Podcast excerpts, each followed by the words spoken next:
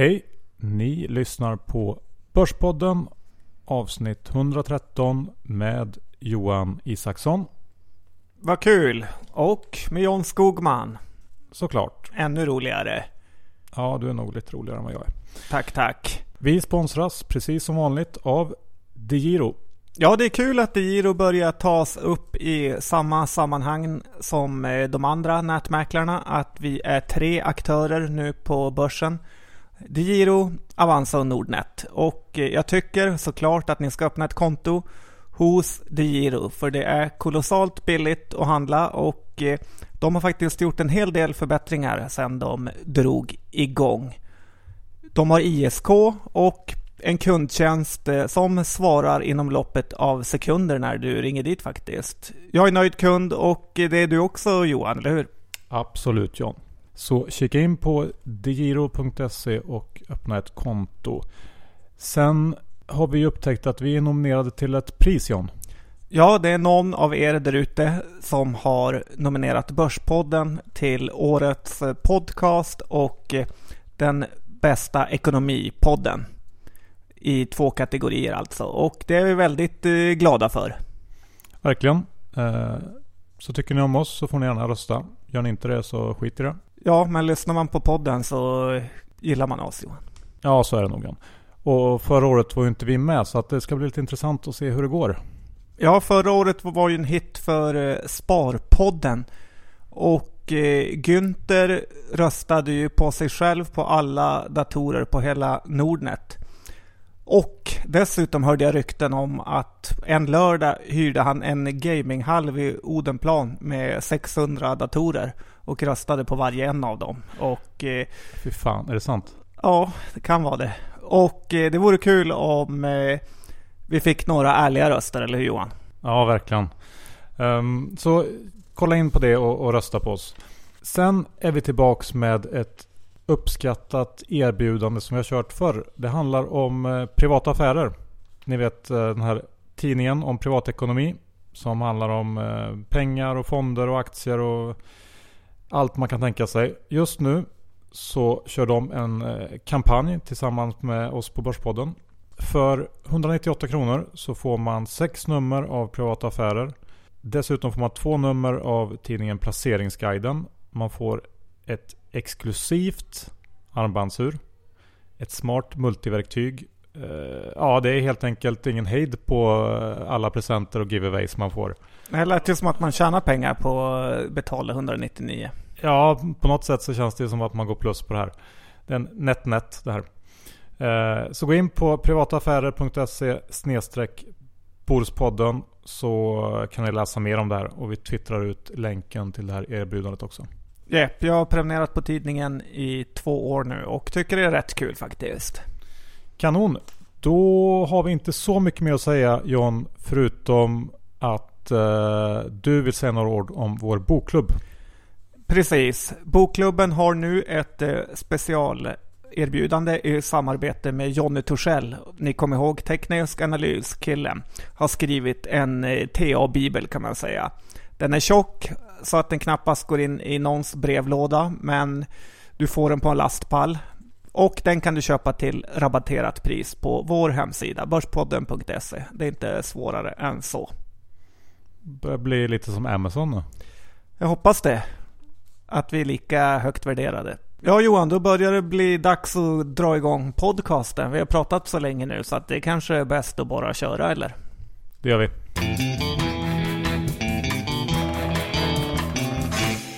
Johan Dr. Bass Isaksson.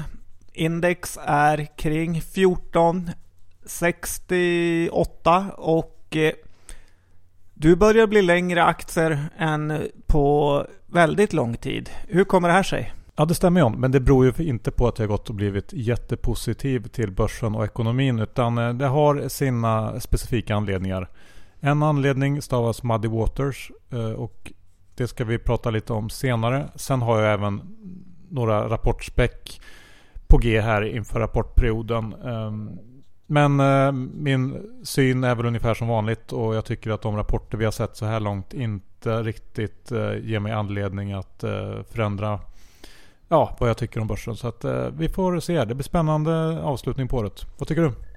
Ja, jag är också intresserad av eh, årsavslutningen på börsen såklart och börjar känna mig lite negativ faktiskt. Eh, jag vet inte om jag är negativ på botten eller vad det är, men så här lite aktier som jag har nu var det oerhört länge sedan som jag hade faktiskt. Ja, intressant. En grej som gör mig lite orolig är väl kanske att eh, jag tycker att USA borde stå inför någon typ av lite större tapp snart.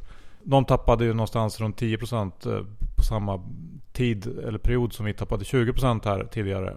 Och eh, har nu snabbt gått upp mot toppnivåer igen. Och där tycker jag värderingarna känns väldigt ansträngda. Och kommer USA ner då kommer en nedgång på OMX också som ett brev på posten tror jag. Så att eh, det, det är väl eh, en, en källa till oro kan man tycka kanske. Ja, och det är lite intressant i analyser när man läser om börsen när man hela tiden jämför med topp, toppnivåerna vi hade. För de var ju på något eh, sätt ganska riggade kan man tycka, eller hur? Ja, det var de ju verkligen. Så att jämföra med toppen är inte riktigt eh, rätt kan man tycka, utan hellre så kanske man ska jämföra med vad vi gick in med för värden här vid årsskiftet. Men John, du har hittat någonting som man ska äga eller en trend som man ska försöka utnyttja. Vad är det? Ja, det var en artikel som jag läste om det så kallade spin-off-indexet och eh, det finns i Bloomberg. Eh, det är väl kan man säga avknoppningsindex om man ska försöka översätta det. Och det har sedan 2002 gått ungefär 500 procent. Och det är betydligt bättre än vad S&P 500 har gått som har gått ungefär 200 procent eh, sedan 2002. Och tittar man då på lite roliga spinoffer så har vi ju då här i Sverige NetEnt. Var den bra eller dålig? Um, okej. Okay. Den var helt okej okay, säger vissa. Och sen har vi ju Hexpool såklart som kom ur Hexagon. Var den bra eller dålig? Godkänt.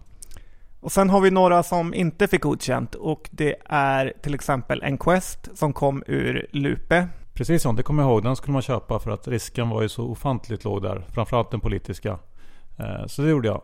Sen över en natt så small de till och ändrade lagstiftningen i Storbritannien. Och då var den politiska risken inte lika låg. Det var dåligt. Det var dåligt, men en som också har varit otroligt dålig är CDON eller Qliro. Ja, jättedålig. Så det var också hypad när den kom in på börsen och var hypad under en lång period för att eh, sen eh, fullständigt kollapsa. Så det svenska spin-off-indexet vet jag inte hur det har gått, men det är väl lite varierande vilket bolag man har valt. Och Johan, du har ju tittat på Dagens Industris högst betalde journalist. Ja, precis. Du tänker på Mittelman som ju skriver krönikor i Dagens Industri och eh, tycker ofta att börsen är högt eller eh, lågt värderad. Och jag har tänkt lite grann på det där. På slutet så kan jag inte undgå att störa mig lite på Mittelman och det han tycker och skriver.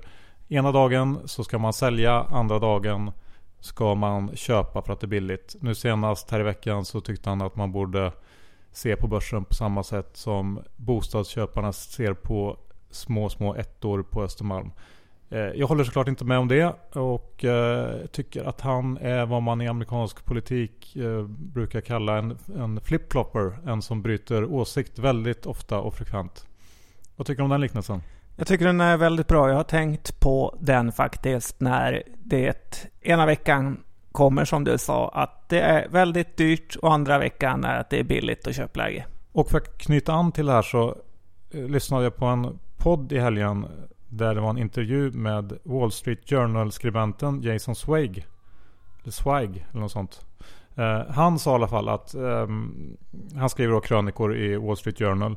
Och kan väl liknas lite grann vid vad Mittelman gör. Och han sa att hans jobb som han såg det var att skriva exakt samma sak hundra gånger på ett år. På ett sätt så att varken läsarna eller hans chefer förstår att han skriver samma sätt. Eller samma sak. Men det menar han väl egentligen att i 99% av fallen så ska de som läser tidningen inte göra någonting. Man ska ha en bred diversifierad portfölj, buy and hold låga kostnader och se till att du själv helt enkelt inte blir din egen värsta fiende. Eh, det tycker jag var ganska spot on faktiskt. Ja, förutom att du är min värsta fiende Johan. Ja, det stämmer ju inte alls på oss. Jag vet inte riktigt. Eh, ja, vi lämnar det där. Det var i alla fall intressant tyckte jag. Ska vi gå över och prata lite om bopriserna? Vi har ju fått en hel del mail som vi pratade om det förra gången. Ja, och eh, fundamentalanalysbloggen, a.k.a. Magnus Andersson, tyckte inte att vi hade en bubbla eller övervärderad marknad. Men du och jag tycker ju det Johan. Ja, helt klart. Och ska vi ta och införa The John Skogman Topp?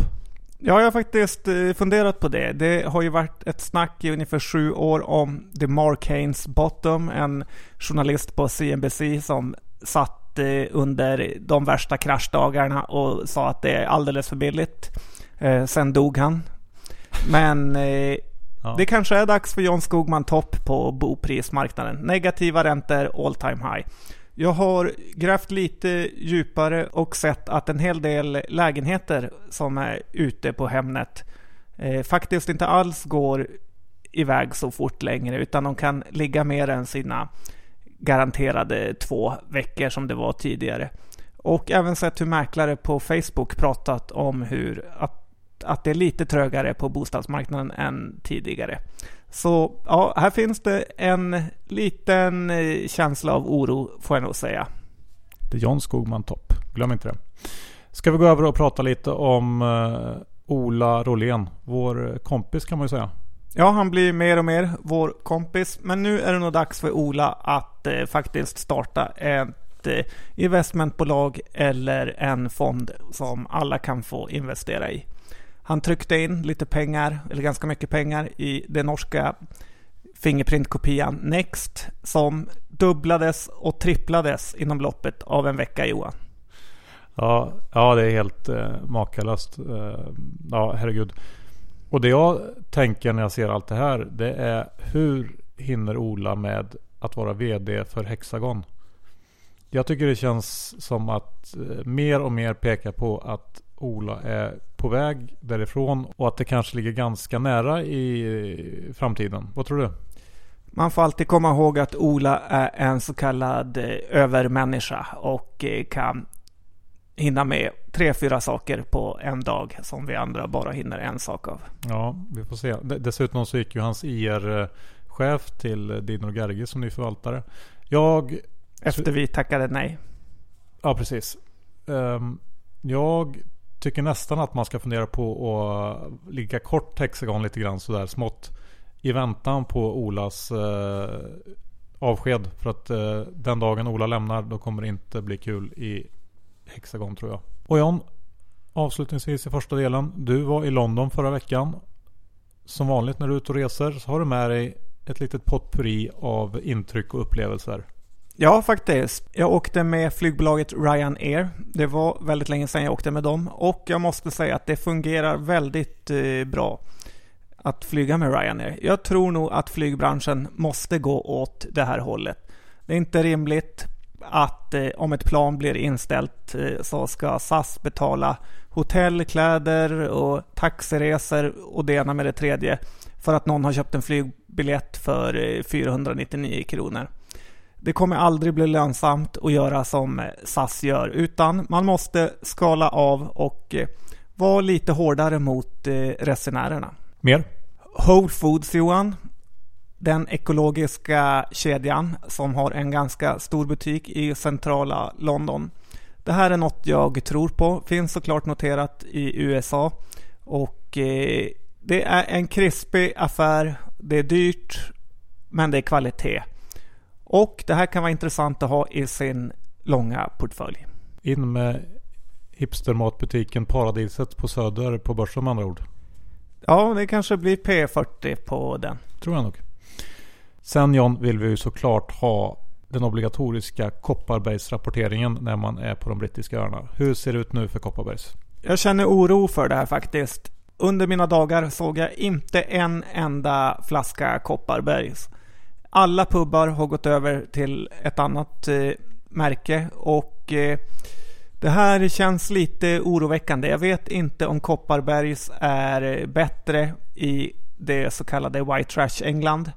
Eh, men jag eh, säger ändå att Kopparberg på 190 kronor som aktiekursen står i nu skulle jag faktiskt eh, ta hem vinsten för. Även om vi har sett stora bryggeriaffärer med Inbev och SAB Miller och så vidare.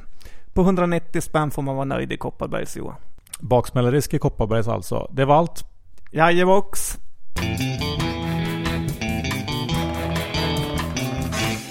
John, det är dags att snacka bolag och rapporter såklart. För vi är mitt uppe i brinnande Q3-rapportperiod.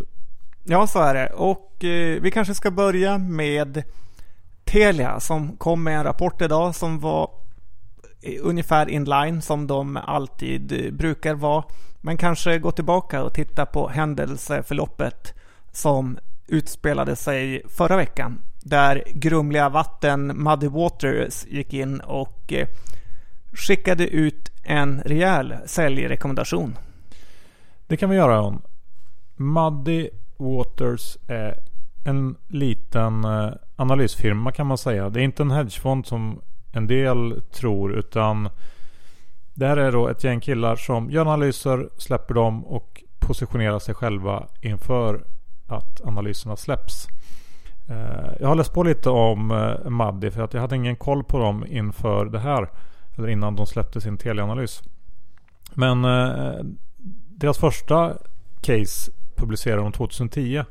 Och då var grundaren Carson Block eh, mer eller mindre pank som jag förstår det. Efter att ha flyttat till Kina för att eh, starta upp eh, någon typ av lagerverksamhet där som inte gick särskilt bra. Och eh, han fick uppdrag av sin pappa att göra eh, lite research på en kinesisk aktie som pappan var intresserad av. Och när han då eh, träffade det här bolaget så förstod han att det här är en fraud. Och för att försöka tjäna lite pengar på det här så gick han kort eh, den här aktien via optioner. Och släppte sen sin eh, säljanalys. Och ja, det gick ju bra. Han tjänade 6000 dollar på det här och eh, var nöjd och förstod att det kanske finns mer att hämta här. Så att han gjorde samma trick ett antal gånger.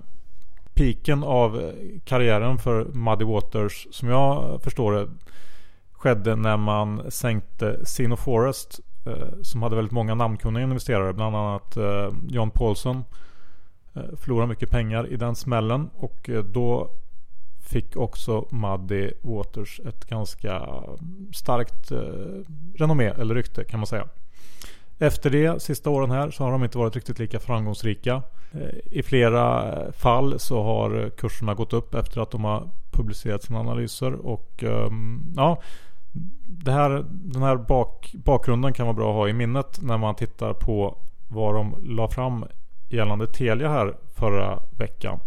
För hur ställer du dig till analysen? Du ger den inte riktigt godkänt. Nej, han är ju lite inne på min gebit här kan man säga. Och eh, jag tycker inte att det här caset var särskilt övertygande. Problemen han tar upp eh, med mutor.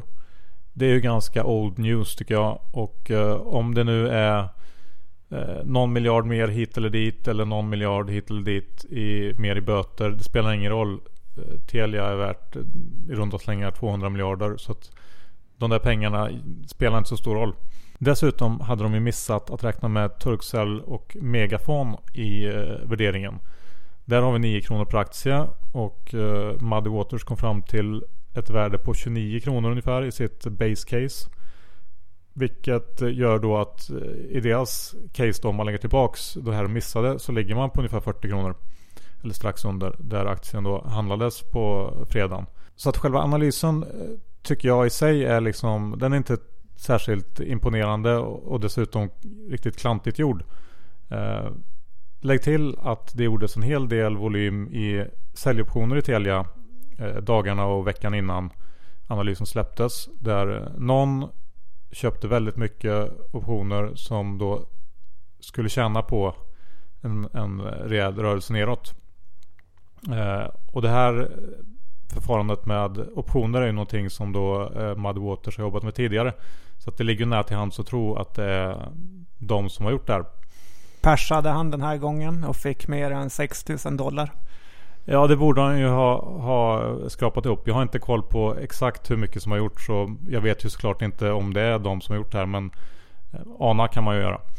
Eh, allt det här sammanlagt gör att jag får känslan av att eh, Dessutom så var det inte någon stor blankning inrapporterad heller. Det är ingen fond eller liknande som har tagit någon jättestek på kortsidan i Telia. Så allt det här sammantaget gör att jag får känslan av att man vill utnyttja lite den skrämseleffekt som en sån här attack ändå får när man går ut med eh, ganska hårda anklaganden, skickar brev till styrelser och, och så vidare. Eh, Telia var ju faktiskt ner 8% intradag som värst. Och eh, jag vet inte, jag fick den känslan och tycker inte, jag är inte imponerad och eh, jag tycker att man nästan kanske skulle kunna ta och titta lite på den här typen av agerande. Ja, och det kanske öppnar upp för köplägen för oss som inte går på det här. Exakt John. Jag köpte för glatta livet eh, när eh, analysen kom ut och ehm, ja, ligger och fortsatt lång efter eh, dagens rapport i Telia. Som om vi ska gå igenom den lite snabbt tycker jag var positiv. Väldigt fina trender i Sverige och Europa. Där mobilt och bredband ja, fiber växer bra. Dessutom har de lyckats få lite högre ARPU som man säger. Vilket betyder? Ja, average revenue per user. Alltså man säljer på varje kund lite, lite mer. Det blir lite dyrare. Det som går dåligt är ju då Eurasia och då specifikt Kazakstan där man har problem. Men eh, det är på något sätt redan känt. Tre spänn utdelning. Precis, det upprepar man och om vi bara ska adressera den här utdelningen lite snabbt så är det ju en hel del oro kring om man ska lyckas hålla kvar en hög utdelningsnivå efter att man har gjort sig av med Eurasia-delen som genererar en hel del kassaflöde som det ser ut just nu eftersom marginalerna är väldigt fina där. Och tittar man på Telia så har de historiskt sett lagt någonstans 9-12% av omsättningen på capex. Eh, det här är ju en, en ganska capex-intensiv verksamhet. Man måste investera i, i, eh, nät och så vidare för att kunna leverera en bra tjänst. Och nu de sista åren så har man legat betydligt högre eh, till stor del på grund av det här teknikskiftet vi har haft med 4G, fiber och så vidare. Vilket inte är så konstigt och någonting man måste investera i. Så eh, nu i år till exempel ligger man på runt 16% kanske. Men trots att man har den här temporärt högre nivån på capex så lyckas man ändå Eh, Eh, kommer ändå kunna täcka utdelningen på den grundbusiness som är tänkt att vara kvar efter att man delar ut eller gör sig av med Eurasia. Så att oron tycker jag är lite för stor. Sen är det klart att eh, utdelningen är, är kanske lite för hög eh, om man gör sig av med den här delen. Men det är inte alls någon fara på taket. Och dessutom så kommer man ju att dra ner på capex eh, när man har rullat ut till exempel de här stora fiberutrullningarna man håller på med nu. Och eh, som jag ser det så kan man lägga till en krona till i det fria, fria kassaflödet då. Så att eh, utdelningskapaciteten tycker jag ser god ut eh, framöver oavsett. Sen så kan man ju argumentera upp eller ner för om de här investeringarna kommer att, att ge utdelning framöver. Men det tycker jag är en annan sak. Tack eh, för det Johan. Nu har vi pratat eh, länge nog om börsens eh, tråkigaste bolag. Tack Muddy Waters för att ni gav lite action i det hela. Absolut, det var skoj. Ska vi gå in på verkstadsrapporterna som har kommit in? Ja, det eh, passar väl bäst att börja med SKF eh, som kom in med en makalöst usel rapport. Men de valde att inte skicka ut rapporten via Session eller de vanliga nyhetstjänsterna utan de gav rapporten till strecket så den fick känna allt vad den kunde innan vi andra fick se vad som hände. Ja, det var ju inte så skoj. Och eh, väldigt oklart varför SKF väljer att inte skicka ut rapporten till eh, nyhetsbyråerna. Besparingar. Precis, det blir bara värre och värre. Men inte hjälpte det John. Rapporten var ju usel ändå, trots den här besparingen. Ja, det var den. Det var en miss på alla punkter. Ja, och framförallt var ju USA oväntat eh, dåligt. Där den organiska tillväxten var minus 11 procent. Det här fick ju de flesta att börja oroa sig för eh, resten av verkstad och, och om USA ska börja tappa så ja, då kan det ju se riktigt illa ut. Men tittar man på SKF så räknar ju analytikerna fortfarande med ganska rejält stigande vinster 2016 och det har jag väldigt svårt att se hur det ska gå till. Dessutom så tycker jag att man kan börja faktiskt oroa sig för nettoskulden i SKF som har gått från 15 miljarder 2013 till ungefär 30 miljarder i år. Den måste ner på ett eller annat sätt. Så att eh, SKF är ju verkligen inte rätt val i sektorn just nu. Trots att den på pappret ser kanske billigast ut av de här lite större verkstadsbolagen. Så nej.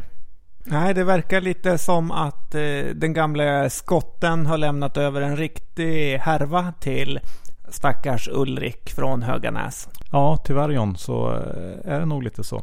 Om vi ska gå till andra sidan av verkstadsspektrat så har vi Assa som eh, är så ofattbart stabil så att jag nästan undrar om eh, inte Muddy Waters borde ta och titta på Assa istället. Ja, det kanske de borde och eh, analytikerna vet precis på miljonen vad de ska tjäna. Ja, men eh, skoj att vara aktieägare i ett sådant bolag. Stabilitet premieras. Verkligen. P100 är inte högt nog. Nej. Och dagens stora händelse i verkstad var ju Atco, Atlas Copco. Ja, i våras var det ju en fantastisk eh, rapport för oss traders där det bara var att sälja ner aktien till avgrunden. Idag kom det däremot en liten trixigare rapport där resultatet var bättre men orderingången sämre, vilket då kan indikera att eh, nästa rapport blir lite sämre. Johan, hur agerade du idag? Ja men precis John, det var, den var riktigt, riktigt lurig måste jag säga. Och jag, inför rapporten var jag lite inställd på att de borde kunna överraska med tanke på att förväntningarna kom ner ändå en del efter SKFs eh, miss. Kanske var det fler som tänkte så, jag vet inte. Men eh, när rapporten väl kom så valde jag att ändå köpa en hel del aktier baserat på att jag tyckte att resultatet var så pass bra och marginalen höll uppe så pass fint. Och att den svaga ordersiffran ändå kanske skulle, mm, ja det kanske skulle vara någonting man skulle bortse ifrån i alla fall för dagen tänkte jag. Ehm, och till en början, de första minuterna, så var det rätt. Ja, det var helt rätt. Du var upp över 100 000 kronor på några sekunder. Men du valde inte att ta hem eh, vinsten? Ja, jag började sälja av lite grann eh, för att jag började ändå fundera mer och mer på den här ordersiffran. Att, ja, det, kändes, eh, det kändes inte bra, det började gnaga i mig. Så att jag började sälja av, men det var ju fler som gjorde samma sak. Ja, för aktien gick ner då från 211-12 ner till 208 igen och då var det mesta av vinsten borta igen. Precis John, då var det väl ungefär 20 000 kvar. Sen började jag handla runt den här och försökte hitta någon typ av riktning. Vilket eh, ofta brukar gå ganska dåligt för mig när jag gör. Och eh, hux flux var vinsten nere på 5000. Men du var inte den som gav sig utan 95 eh, 000 senare så bestämmer du dig för att gå kort aktien.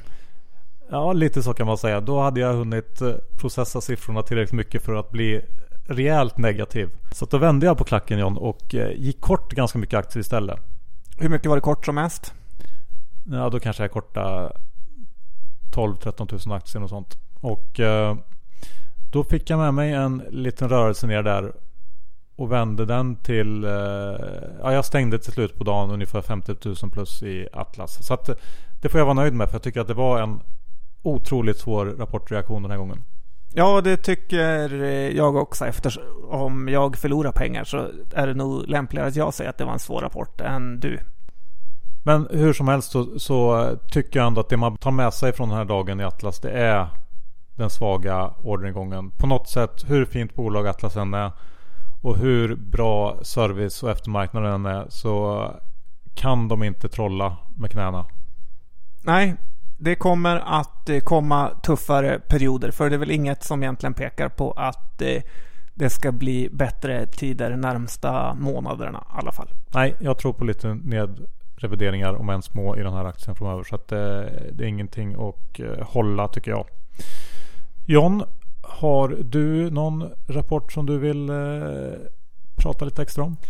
Jag hade ett litet, litet rapportspek i Inwido då den aktien har kommit ner väldigt mycket utan egentligen någon anledning. Aktien gick upp eh, närmare 10% idag på rapporten och det får mig att eh, tänka på Byggmax. Den aktien borde också komma med en väldigt eh, fin rapport kan jag tänka mig. Ja, men det låter väl som en bra slutsats att dra av det. Snyggt förresten att ligga lång Inwido inför. Tack. Men det är lite midcap-bolagens år i år faktiskt. Ja, Sen vet jag att du vill säga någonting om Anoto. Ja, det börjar närma sig november och eh, du känner till eh, November Rain Johan? Absolut. Och eh, det är ju så med Anoto att eh, nu kommer det att börja regna in nyemissioner. Varje november de senaste ja, mellan 20 till 30 åren så har Anoto gjort en nyemission i november. Det här är ett, i mina ögon, ett av börsens absolut sämsta bolag. De suger in pengar från aktieägarna och de ger aldrig tillbaka något. Hur aktien har fått sån kultstatus bland eh, småspararna är för mig obegripligt. Eh, Eh, jag tror inte på produkten och jag tror inte på bolaget och jag skulle aldrig stoppa in pengar i nyemissionen heller som kommer komma. Lite som en, en sån här compounder som eh, folk pratar om. Aktier som bara ger och ger och ger fast inverterat. Ja, hade dina Gerge-pojkarna i microcap-fonden haft en kort sida så hade det här varit ett av de bolagen, förmodligen. Ett bolag som om möjligt kanske är ännu sämre John. Vilket är det? Avanza? Nordnet? Nej, så, så illa är det inte. Jag tänkte på Trustbuddy John. Jaha, det var den nivån. Eh, ja, Trustbuddy är ju en fantastisk eh, härva som det har utvecklat sig. Och man måste komma ihåg att för bara några veckor sedan så gick Mangold ut och upphandlade en garanti inför en nyemission som då var på väg.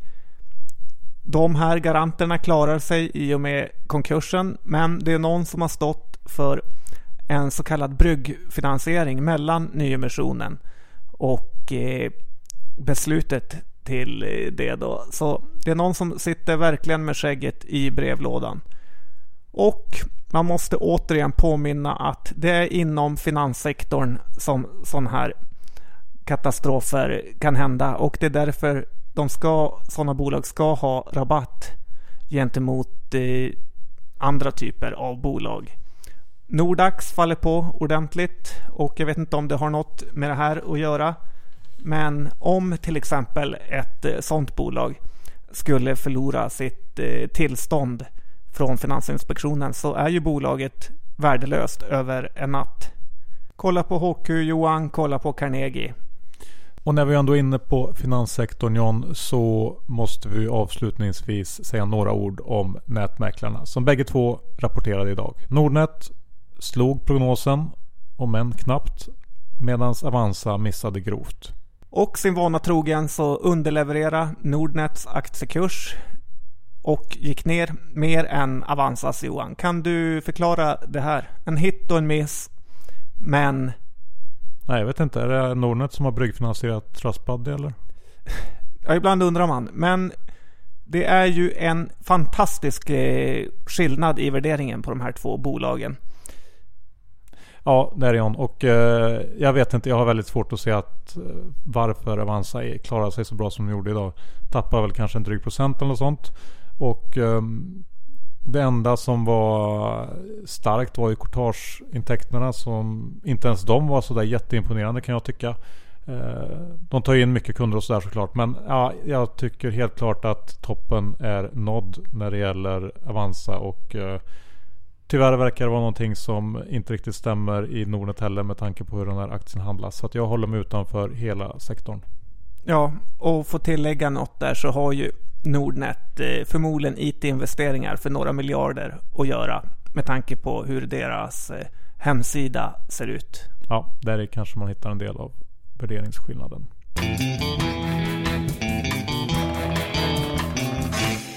Så där John, det blev ett eh, relativt långt avsnitt. Men så kan det vara ibland när det händer mycket på marknaden och det bara bubblar inom en att få berätta. Ja, och det här är ändå bara början av rapportperioden. Härligt, härligt. Innan vi går vidare mer här i avslutningen så måste vi tyvärr meddela att vår researcher har fått sparken John. Ja, det är trist. Eh, när man inte dubbelkollar fakta som vi har krävt så får man leta sig efter ett annat jobb. Ja. Och det är så här att, förlåt sedermera fondkommission för att jag sa att Peptonic blev satt på börsen av dem. Sedermera har ju en liten fanclub där ute som eh, stöttar dem i vått och torrt. Precis, men i det här fallet var du fel ute. Det var jag faktiskt. Du och du, vår researcher. Eh, så att det var fel. Har du något mer som researchen har eh, tabbat sig? Ja, det kan vara så att i förrförra avsnittet sa jag att eh, Seamless inte längre har avtal med McDonalds. Lite oenig egentligen vad jag har sagt där, men Seamless har fortfarande avtal med McDonalds. Det var bara personalen på McDonalds Odenplan som var inkompetenta och inte kunde använda utrustningen. Trist när sånt händer. Så är det Johan, men ibland måste man vara ledsen också. Och det är så här att Mats Kviberg har utlovat en lunch på Vedholms Fisk för de som instagrammar eller twittrar ut en bild när de läser boken. Hans eh, bok Boken om Q. Och Johan, jag är lite, lite sugen på att få den lunchen. Absolut, jag med. Så jag kommer lägga ut en bild och det vore kul om ni kunde bidra till att skapa en drömlunch. Börspodden möter Kviberg genom att lajka eller gilla eller hjärta eller vad man ska säga för hemska saker på Twitter. Ja, det vore väldigt skoj. Och... För jag kommer välja fruktansvärt dyra viner. ja, jag med. Och är ni intresserade av att lyssna på Kviberg så får ni ju lyssna på eh, när Jakob på Fondpodden intervjuade honom här i veckan. Finns eh, på iTunes till exempel. Ja, den var väldigt, väldigt bra. Ja. I övrigt, missa inte att gå in på digiro.se, vår sponsor. Bli kund och upptäck eh, världen med hjälp av aktier. Ja, det är såklart ni ska ha ett konto där också. Och missa som sagt inte vårt erbjudande från privata affärer den här veckan där man får eh, sex nummer för 198 kronor. Och du får ju också två nummer av placeringsguiden. Och massa andra grejer. Armbandsur och ja, jag vet inte allt. Kanonerbjudande. Vi twittrar ut det. Privataaffärer.se Borspodden. Sist av allt John, vår disclaimer. Jag tror att det framgick att jag ägde aktier eller äger aktier i Telia. Men om det inte gjorde det så säger jag det nu. Det är väl det enda bolaget jag äger och de vi har pratat om. Hur ser det ut för dig John? Kan även bjuda på att jag faktiskt har köpt lite Volvo som rapportspäck. Kan gå hur som helst. Ja, jag har också köpt eh, lite Telia. Eh, kanske hundradelar av vad du har köpt. Men jag är ändå med på ett litet hörn. Jag vill ju följa dig mot Maddi. Härligt.